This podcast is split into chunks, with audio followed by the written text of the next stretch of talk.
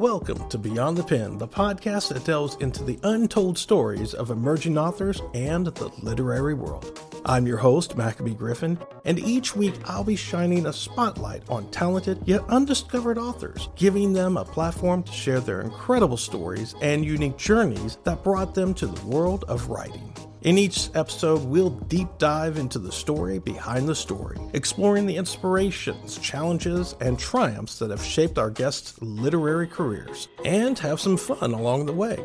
From the initial spark of an idea to the journey of crafting and publishing their books, we'll uncover the secrets that make their stories truly special. But that's not all. Once a month, we'll be joined by an expert from the publishing world who will share invaluable insights and advice for aspiring writers, answering your burning questions and demystifying the path to success in the literary industry. At Beyond the Pen, my mission is simple to entertain educate, and encourage the next generation of great storytellers. So, whether you're a writer, an avid reader, or simply someone with a passion for storytelling, join us as we venture beyond the pen and celebrate the power of the written word.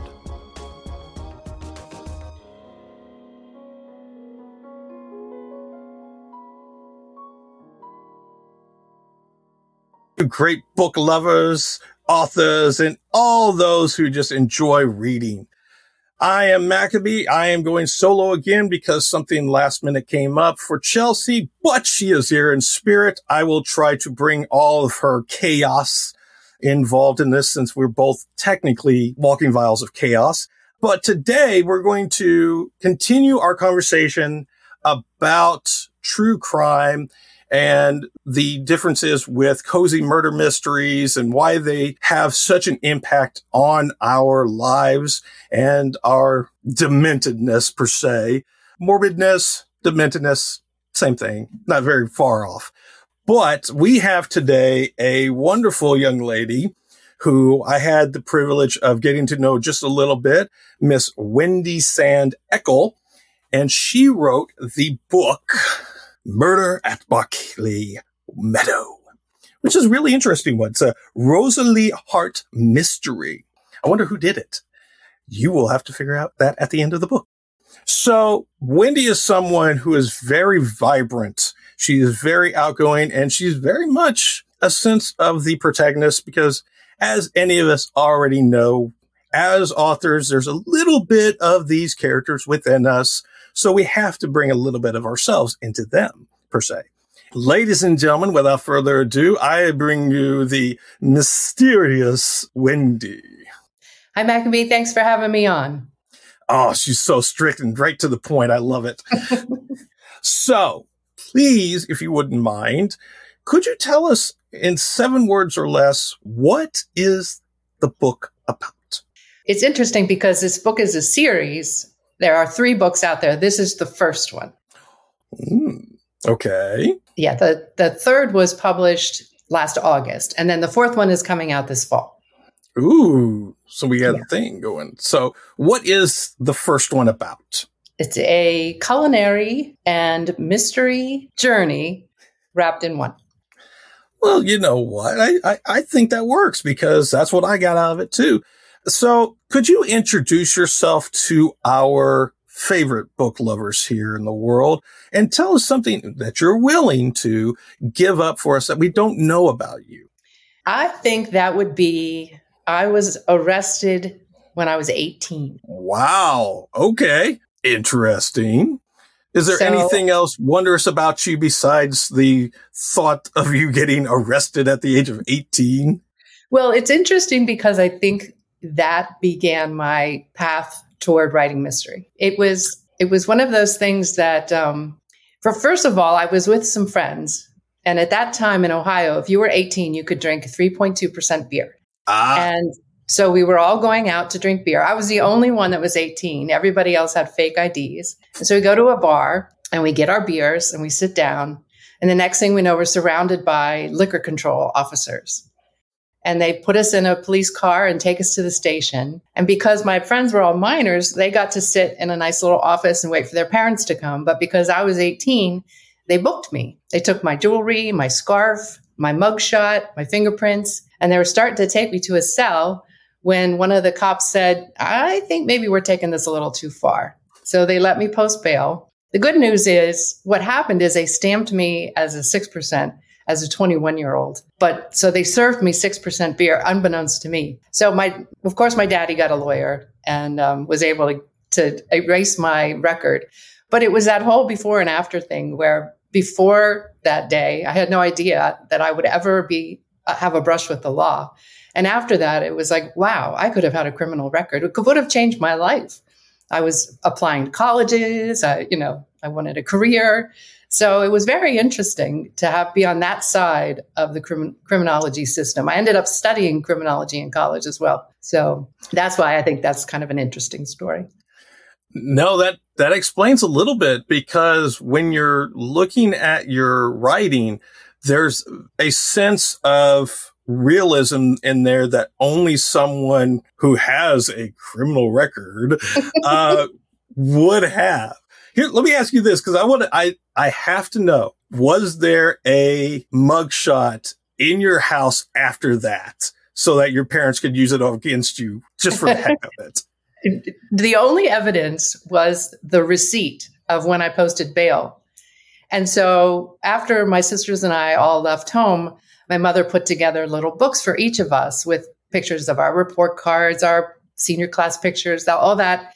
And in mine, on the very last page, she had the receipt when I posted bail down in the corner. so she never let me forget what I did. Oh man, that that's definitely a, a parent thing. It is. Do. It was. Uh, I can definitely say for a fact I understand where you come from because I I wasn't 18 when I had my little thing with the law, I was 14. But, oh my goodness. Uh, yeah. But my parents didn't have to worry about holding that against me. My older brother loves using it against me and reminding me and my wife when we were just starting out.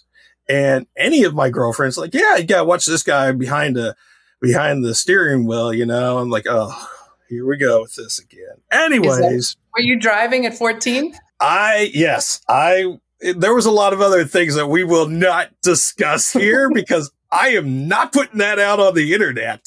Um, Are you the youngest? I am the. I am no, too. Technically, I'm not the youngest anymore. Just because I have siblings now that are much younger than me. But at that time, yes, I was the youngest uh, of us. Yeah, I think birth but, order is fascinating. Absolutely fascinating. Birth order definitely has an impact on our lives. That's for sure.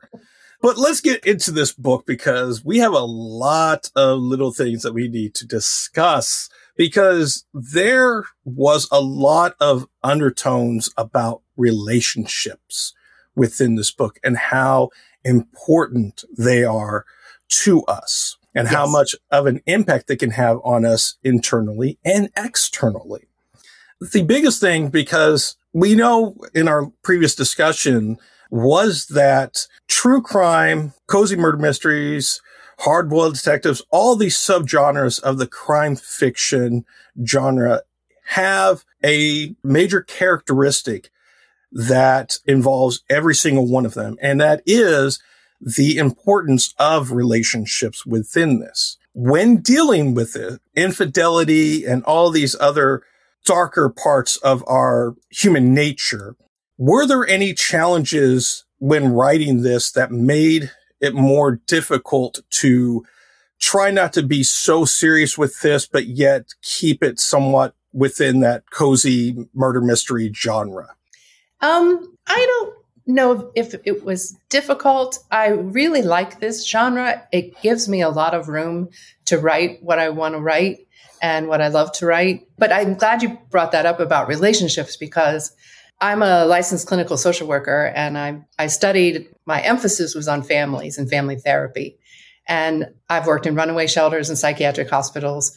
Haven't um, worked in that field for 15 years, but but I'm fascinated with relationships, and I think they really do impact our decision making, um, our emotional health, all those things. And it's and that's so much fun to write about and create these characters and give them story arcs to give them dilemmas, problems. With that, you also said previously that you had a degree in criminology. Was that correct? In my in undergrad, I studied. I had a I had a social work degree with an emphasis in criminology. Okay, so because that made a little bit more of a sense when I was starting to read and learn a little bit more about Rosalie, who is the protagonist. In this case, it was more for her. It was journalism and creative writing was one of the things that she enjoyed doing most of an emphasis on, in this case, she was taking a, an extra class for memoirs. Yes. Why memoirs? Well, actually, uh, that's often a, a lifelong learning class at colleges, but she really didn't know what to do. It was the only one that had a, an opening, and she was lost, having moved away from her husband when he, she learned of his infidelity very suddenly she was just lost and didn't know what to do with her time. Her daughter had gone to college in her freshman year, and she really just didn't know what to do with herself. So she saw this class and thought, okay, it was either that or knitting. And so she took the, the memoir writing class. I thought it was great that it was memoir class that you really brought into it because of this fact that she was already losing a lot of her mother's side of the family. She had already lost her mom. She had already mm-hmm. lost her aunt who gave her a home. It may have been run down, but it was still a home that she could go to. To me, that was really a very important detail because to me, when I believe, when I saw that, I was like, she's scared of losing anything else. And the way to make sure that these memories don't disappear is learning how to write on. She already was a journalist. She's already a writer, but having that capability of making sure that she's she knows how to do memoirs to keep these things just in case something else happens was to me honestly important to her and i don't know if that was like maybe something psycho- psychologically uh, in the subconscious basis that was really part of her or if it really made an impact with because of all the relationships around her basically just breaking down Absolutely. I'm glad you picked up on that. Yes, oh, she, it, you know, in the beginning, she's living in Washington, D.C. with her husband. Her, her daughter's just gone off to college, her only daughter. And she had really, her life when Annie was in, in school was all about Annie. And so when she learns that her husband had an affair, she escapes to the eastern shore of Maryland, which is a really unique part of the country, because her aunt had recently died and left her a very large farm and an old house. And so she had somewhere to go. And I think once she gets there, she reconnects through the house and through bread making with who her aunt was, who her mother was, having lost them both, and how they impacted her life. And she really has to decide who she is. But like you said, reconnecting with how those people impacted her life really helps her to heal.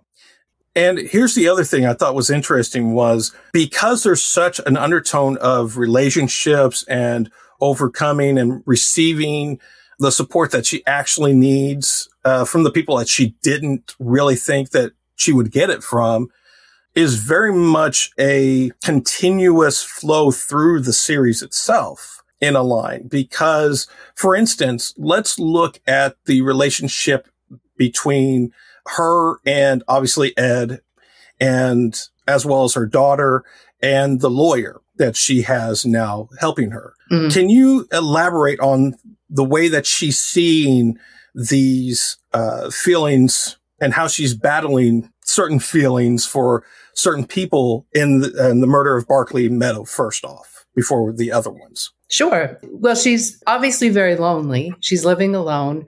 She's had a lot of loss and she's lost not long after she moves there, she sees something. The, the farm is on the water, on a river, and she sees something in the river and she goes down and realizes there's a, a young co ed floating face down and that she's dead. Because she was so horrified by that, she begins to look into how the girl died. They ruled it an accident. And she goes to the funeral and she speaks to a few people and she realizes that it may not be an accident. And as her path toward healing, she investigates what happened to Megan because she's trying to find herself. And, she, and by solving this murder, she somehow feels that she can heal herself and really get to know herself again and realize that she's actually very brave and that she's pretty smart and she does figure out what happened to her and doing these things. And she has some people helping her and those relationships become very important to her. But it's really about her relationship with herself, getting back her confidence, her self esteem, all those things. And th- she does this through investigating this crime. So it's obviously not only, you know, building up on these supportive relationships and letting go of the, we'll just call them toxic ones for right now. Right. The ability to discover and rediscover all those things that make you better as a person, especially since she is a little bit older and she, again, she's had the life of a mother, wife, and all the things that come with family. But let's go back to what you said earlier about this small town and Cardigan itself and the relationships that she's creating there. We all know that when it comes to crime fiction, there are certain characteristics that play to specific uh, subgenres. For instance, with Cozy, it involves a small town or something of that sense. With true crime, it's always urban, and then, of course, with, you know, hard boiled detectives and all that, there's always that sense of we are dealing with the environment around us, the darker side of the human nature. When you were creating this small town, what were some of the quirks that you really wanted to have up front with everybody else? And then what were some of the characteristics that you held back for yourself? That made you continue to really work with this this hometown? Okay, yeah, it's interesting about the different genres because they they are very different. And cozy, they, there are rules if you write cozy, and one of them, yeah, is it's generally set in a small town, a quirky small town. It's an amateur sleuth. Uh, the murder is never on scene. There's never sex on scene. It's all off scene. The small town I picked like I said, is set on the eastern shore of Maryland, which is a very, really unusual, unique part of the country. And it's mostly farmland and it's very focused on the water. There are rivers and estuaries everywhere. Becoming a waterman, working on the water, is a very popular profession. Um, and the other thing is, it's a very, very old part of the country. The town I said it is, it is pre-Revolutionary War, and there are a lot of small towns on the Eastern Shore like that. There are people who are, have lived here for generations. When you move here, I live on the Eastern Shore now, and when you move to the Eastern Shore, you are considered from away for at least three generations. Um, so it's very tight. Everybody knows everybody's business. I mean, we just had a tree trimmed, and three cars have stopped for like 15 seconds to check out what we did. And it'll be the talk of the town. so I love this place, and it gives me so much to work with so much. I can I can have a quirky waterman, I can have a, a farmer, I've you know a small town cop, so many things, so many people to work with. And Rosalie, being from away, actually gives her some freedom to explore things and get to know things. And it's it's it's fun to write her. I write in first person as she goes on her journey. It's so much fun. But I have so much to work with. So, what is your favorite characteristic of of this town that you've created? I love that everybody knows each other. And what happens in a small town like that is there's no cancel culture because somebody can do something wrong, but you're going to see them for the next 20 years in church, in town.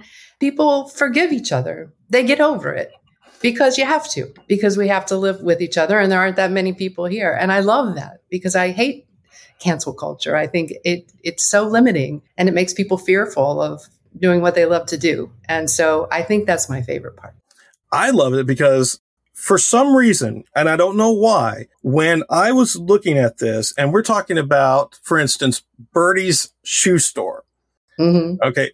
Birdie's shoe store, as you put it, is a shoe store, but it also has magazines, newspaper, candy, and this little area in the corner with some doll dresses with tags on them the first thing that popped in my head is like, that's not a shoe store. That's a general store. but it's something that in my mind, especially coming from a small town myself, it happens all the time. It's like you have this one store that's always, been, that's been there since the beginning, basically of the town. It's just something that overall just not even really changes, but evolves a little bit to add a few things here, take a few things away. But let's talk about Birdie real quick, because Birdie is one of my favorite characters because of the fact that she is very much like you said, she knows everybody. She knows everything that's going on, even if it's like five minutes before it actually happens. She's like, yep, I, I already called that one. Where did Birdie come from from you? Where was the inspiration for her? Well, and I grew up in a very small town also, and there was a shoe store, but and the guy was a bookie. That's where everybody went to place their bets. So that was one of those. I, she is really the only character in all my writing, in all my books that I've ever based on a real character. The town that I live in is technically Cardigan, and there used to be a shoe store. I would pick my kids up from school, drop them off at Birdie's. They'd go in and get my Washington Post and each get a little candy bar and then get back in the car and we'd go home. You know, it was just one of those things. And she knew everything. And it was just, it's not here anymore. She closed up. It's a dress shop right now because like you said that's that's such a part of a small town there's the one place where everybody knows they're going to find something out and and get the latest gossip one of the other things i really wanted to talk about let's let's start talking about the the darker side of of this a little bit more because it does have an impact on everything around us. There's a lot of these little intricate things that you have presented to us, these little nitbits, these little red herrings there every once in a while, things that, you know, go bait with everything that is cozy murder mysteries.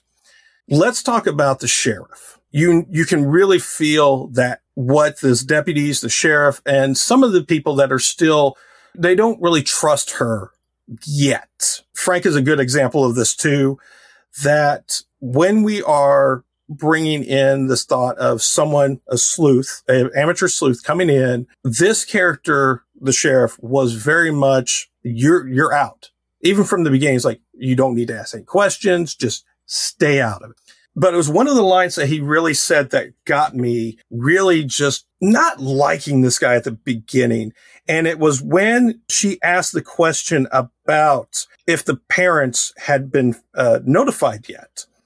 And the thing that he said that really got me was that there, they don't do that. Especially, they let the college do it. Why was that a little tidbit that you wanted to put that makes it completely different from everybody, everything else? I think because the sheriff in this first book, he has an arc through the series mm-hmm. and really does begin to evolve but he has an alcohol problem that he hides. The president of the college uses that against him. And so he knows that he's under this guy's thumb. And so he has to leave it up to the college because colleges do this. But sometimes if, if a student dies or if a student is raped, I mean, colleges can cover that stuff up because it's bad for admissions. It's a, a corrupt cop and a corrupt college president. And he knows he's got to go through him, which you know, myths Rosalie because these people have lost their daughter. She, they still don't know that she's died. And um, that's the setup for the corruption and the, mo- uh, the motive for a lot of the sheriff's ill behavior. And it makes sense too, because again, when you're looking at, you know, the suspiciousness between him and the president, especially at the beginning, when we're, we're met with the, the lawyer being outside of the coffee shop, which might, by the way, I like the way that you uh, describe their coffee because yes, I've had that type of coffee before.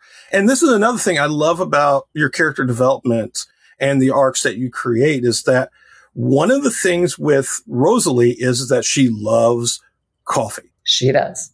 She loves her coffee. She knows all the things that go with it. She has the stainless steel I'm not even going to try to pronounce the, the word for this thing because I know I'm going to get it wrong.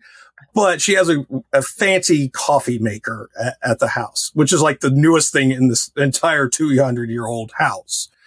Here's the other thing that I thought was interesting in, in the sense of the mystery itself was that again, the darker side of the relationships, the darker side of human nature. There was a lot. This was not the only thing in regards to infidelity that uh, you put in here. And where were the more difficult parts when it came to trying to balance out the darker side of this story compared in human nature comparative to the cozy side of this. My books have been called Cozy with an Edge. And I think because I love to explore human relationships, the, the good things and the bad things, and the, like you say, the dark side. It was a, a tough balance. In fact, it's, it's interesting. When I first got a book deal for the first two books, I signed on with Minotaur Books. I had an editor, young woman, Harvard educated. I loved her. When she did her first edit, she took a lot of things out. And I said, Well, why did you take these out? And she goes, Well, this is a cozy mystery. And I said, It is? Because I didn't know it. I mean, I thought I'd written a traditional mystery. And she said, Oh, no, no, these are cozies. This time, when my third book came out, I hired a publicist and I said, You know, I, I have a new publisher. I want to I want to sell this as a traditional mystery. And she's a, a big publicist up in Connecticut. And she said, Oh no, no, you don't. Cozies sell. You write cozies, keep to it. And I was like, and and then I, what I realized is I have a lot of leeway uh, to write what I love. I have a culinary theme. I love food. I love food narratives. I love all that stuff. And with a cozy, I get to indulge myself because, you know, in the third one, she studies with an Italian chef. I bring him to Cardigan. I spent the pandemic researching Italian cookbooks. And, and so now I, I embrace it 100% because I just love this genre. I can do so much with this genre. I can have so much fun with my characters. And an interesting thing, I taught a lifelong learning class via Zoom to some people down in Boca Raton. And I was interviewed by a woman. She said, Why don't we talk the day before we have the class? And so we're talking and we were getting along great. We talked for over an hour. And she said that when she, they, when my publicist sent her the book, she wasn't sure if she could finish it because in the past four years, she had battled two types of cancer, lost her husband to lung cancer, lost her mother to dementia, and her best friend to the pandemic. And she lives alone. And she said, I just, I can't read. I can't finish a book. So she said she picked up my book and she could finish it. The first book she's finished in four years. And so when we were doing the class, she told that story. And the woman who was moderating said, same here. I read that book and I haven't read finished a book since my mother died. And I thought that was fa- and I have another woman who lives in town who owns an art gallery, lost her husband very suddenly. And I went into her art gallery and she said, "Oh my god, I just finished your book. I haven't finished a book since Al died."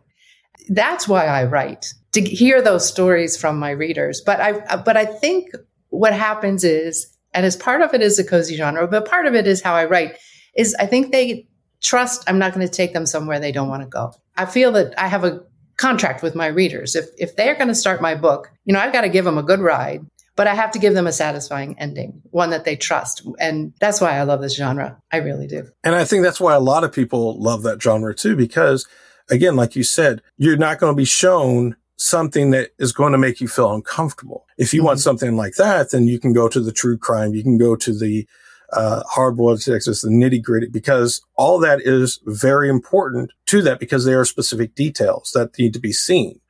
I think that's another reason why, like I said in the previous episode, why cozy murder mysteries have lasted so long. You know, they were, they were first created technically by, I, I want to say the, technically because the original creator of the cozy mystery uh, subgenre was Agatha Christie back yes. in 1929, 1931, something like that.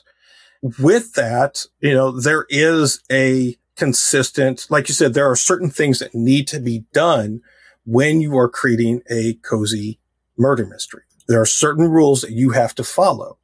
What was the hardest one that you had to follow? No swearing which is something that a lot of people want to do that have a difficult time. no, you're right. It, it I, I, I agree wholeheartedly, especially when you it's get into the characters. Yeah, when you get into these characters and you're building them up so much, you're like, mm, I, I know this guy's going to want to say all this stuff, but I know I can't. Yes, uh, and sometimes it's hard to make characters authentic if they can't just say, you know, God damn it, you know, just. So that's probably the hardest challenge. Well, Definitely. I think there's a lot of things within this series that people are going to see that are you're going to get continuous people saying the exact same thing. I haven't finished a book in so long. And this is the first one that I've read that I've completed and I want to continue. And that says exactly what, who you are as a writer. You've taken your experiences. You've taken all the research, all the degrees basically that you've written, you've come across in your life and you're using them in a way that people see that when they read each of these books. So let me ask you this, because I asked you what was the most difficult part of not doing that. What is your cri- writing kryptonite? What is the one thing that really keep that you are so weak on comparative to everything else? I would say I'm my own kryptonite. I struggle with anxiety. And when my anxiety gets going, I can't think, I can't create. It fills my head. It's too noisy in there when the anxiety's going. I just, I have to find ways to calm that down. I have to clean the surfaces in my house. I have to, I have to do a lot of deep breathing. And, and sometimes I I just have to give up because it, I know this is not going to be a creative day. So that's it. That's, that's my struggle. I really have to keep that in check. And um, I have ways to do it now. I mean, I think I've figured it out. But when it when it's going full throttle, there's no creativity happening. So, but I understand that. You know, one of my favorite books is Big Magic by Elizabeth Gilbert, and it's about the creative pro- process. and And she talks about your muse. She refers to, and this is actually in history, this back to the ancient Greeks, where you're not a genius. The genius visits you occasionally. So she talks about how the muse will visit you and how you have to be open to it. Because if, if you're not open to it and you don't invite the muse in, it's going to go somewhere else. I, I believe that I had a big magic moment last night. The Daylily Cafe gets a restaurant review. And so I wanted to put that review in there. I like to put letters and, you know, different things, menus in there. And I wrote it in 15 minutes. And I reread it this morning and I'm like, wow, I had my big magic last night. It's so much fun. And sometimes you just have to write badly and know you're going to go back and fix it just to get the story down.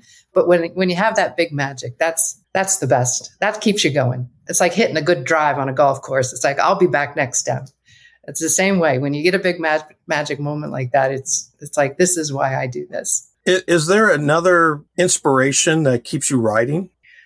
I think what I said earlier to know that people trust my books and I think that's it. I mean, I that means the world to me. And especially as a social worker, you can imagine to have someone say that this book helped them heal is incredible. That just keeps me going. Yeah, and I think certain people need safety in certain things, and some people need safety in the books they read. I have a friend who always reads the last page because she does not want to be surprised. So I think, you know, we're all different. And like you said, some people, I mean, there were, there were some people on that Zoom who love the nitty gritty, the true crime, the darkness. And it somehow helps them deal, I think, with another part of their lives. You know, we all have different things that we need to feel sane. So I think the people that like my books and find safety in them and and and are entertained and when they get back to me and tell me that it just I keep writing. I don't want to stop. So what is next for Miss Wendy Eckel? Oh, I have a lot. Um, I'm writing the fourth. It's called Killer in a Winter Wonderland. So it's a holiday themed book. I'm almost done. I got to send that off to my editor. I've also asked my editor if, if, she, how she felt about a companion cookbook and she's all in. Um, so I'm really excited about that. And I'm going to have secret family recipes. There's going to be a narrative with each recipe, which I love. And I write the advice column for the Maryland Writers Association, and I've been doing that. It's a quarterly newsletter. And I've been doing that for three or four years. And what I really want to do is put that in an anthology, all my columns, and have it be a writing resource. So I got a lot of things on the plate. I'm excited. It sounds like it. and I cannot wait to find that because I love eating and yes. uh, knowing that there's a book that has not only murder mystery stories attached to these little recipes. I mean, that's like a murder mystery fan's dream come true because I know there's a lot of stories that I've read or I've heard on like old time radio that I'm like, I really would love to know how that actually looks and how it tastes. Yes. Yes. Well, in, in Mystery Windswept Farm, the one that was recently released, like I said, she studies with an Italian chef. And I have a, a friend, Carla Palumbo, who's 100% Italian. She lives in Rochester, but she goes back to Italy all the time to see her family. She's lost both her parents. She and her brother don't have any children. And so I was sitting on the beach in, in Fort Lauderdale with her one day drinking champagne, and she starts talking about this Palumbo family red sauce. And I said, Tell me, do tell. And I kept filling her glass, and she starts telling me how you have takes all day. And, and the next thing you know, I said, Well, who are you going to pass this down to? And she said, I don't know, more champagne. And the next thing you know, she said, Okay, you can put it in your book. So she goes back to Rochester. She was in her kitchen for 16 hours. It's never been written down. So she was trying to figure out the ingredients, the the amounts, and she sent it to me. It's two and a half pages long. It's on my website. And this, their secret, the Palumbo family secret, is when it after after it's simmered all day. A lot of recipes add like maybe carrots or sugar. They add just a pinch of baking soda, and the whole thing bubbles up, but it, it cancels out all the acidity. So yeah. So I'm always all right. my friends for recipes, and this is a good one. Yeah. Uh, all right, you got me. I love Italian food, so I'm, yep. I'm definitely going to be finding this one when it does come out. So speaking of which, where can people find you? Oh, okay. Uh, my website is Wendy Sand Author.com. So, and I'm on Facebook. I have an author page, and but my website is great. And also, there's a place where you can sign up for, for my newsletters. On the website, you'll get a pop up and my daughter helps me with these newsletters, and she's a very visual person, and they're just stunning. I had I put in a recipe for a cocktail. Here again, there's a narrative to it, and everyone knows a Negroni with the gin. Apparently, there's this story that a bartender, Italian bartender, got distracted by a beautiful woman. Instead of putting gin in the Negroni, he put in Prosecco. And so that is now called a Negroni Sbagliato. And Sbagli, I don't say it right, according to Carla, it's Sbagliato, but that means mistake in Italian. So we were in a local bar, and my husband likes to get tequila Negronis, and so we, she, this one bartender, Nina, makes the best one, and he loves to go there. And so I said, Nina, have you ever heard of a Negroni Sbagliato? And she goes, Oh yeah. And So she made me one. And so I took her picture and I put the cocktail in my newsletter. And she said two nights later there were two women sitting at the bar, and one said, "I don't know what to order," and the one nudged her and said, "Order that drink that was in the newsletter." And so they did. And it just made that made me so happy. So I always put fun things like that in, always a recipe, hopefully some kind of secret family recipe, but always one with a story. So they can sign up for that. I, you won't be disappointed. It's, it's not me bragging about myself. It's just, there's recipes, hummingbird feeder stuff. There's, I mean, there's all kinds of stuff. So it's fun. The day in a life of Wendy Sand Eckel. thank you again for being on this show. I really appreciate you. Oh, thank you for having me, Maccabee. Maybe we can do this again when the next one comes out. There you go. All right, folks. You know where to find her. You know her quirkiness. I told you she was going to be a little bit quirky, but I didn't know that she would be this wonderful woman. Well, I knew that part too. The wonderful woman who knows a lot about food, a lot about drinks, a lot about everything, basically and uh, has shown you that there are rules, but there are ways around certain rules to make them your own. And that's what we want you to come out with this is that you need to be able to be yourself in your writing, no matter who says anything about it. Work with them, work with the professionals, find editors, find copywriters, find all those proofreaders and people in your life that are going to support you to make your writing better.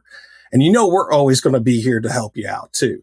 So until next time, folks, keep writing, keep inspiring, keep sharing and unleash your creativity. Hey, folks, that's a wrap for this episode of Beyond the Pen. We hope you enjoyed listening as much as we enjoyed creating it. If you'd like to stay connected and up to date with everything Beyond the Pen, follow us on Twitter at Beyond the Pen Pod and Instagram at Beyond the Pen Podcast. For even more content and exclusive access to our guest profiles and more, make sure to visit our website at beyondthepenpodcast.com. Don't forget to join our Facebook fan page to interact with our favorite authors and fellow fans of the show. And if you want to take your Beyond the Pen experience to the next level, check out our selection of video interviews on Traverse TV's video on demand and live stream. You can access these interviews through your Roku, Amazon Fire, Apple TV, Google Play, iTunes, or the Traverse TV app. So until next time, thanks again for tuning in and remember to keep writing inspiring, and sharing as you go beyond the pen.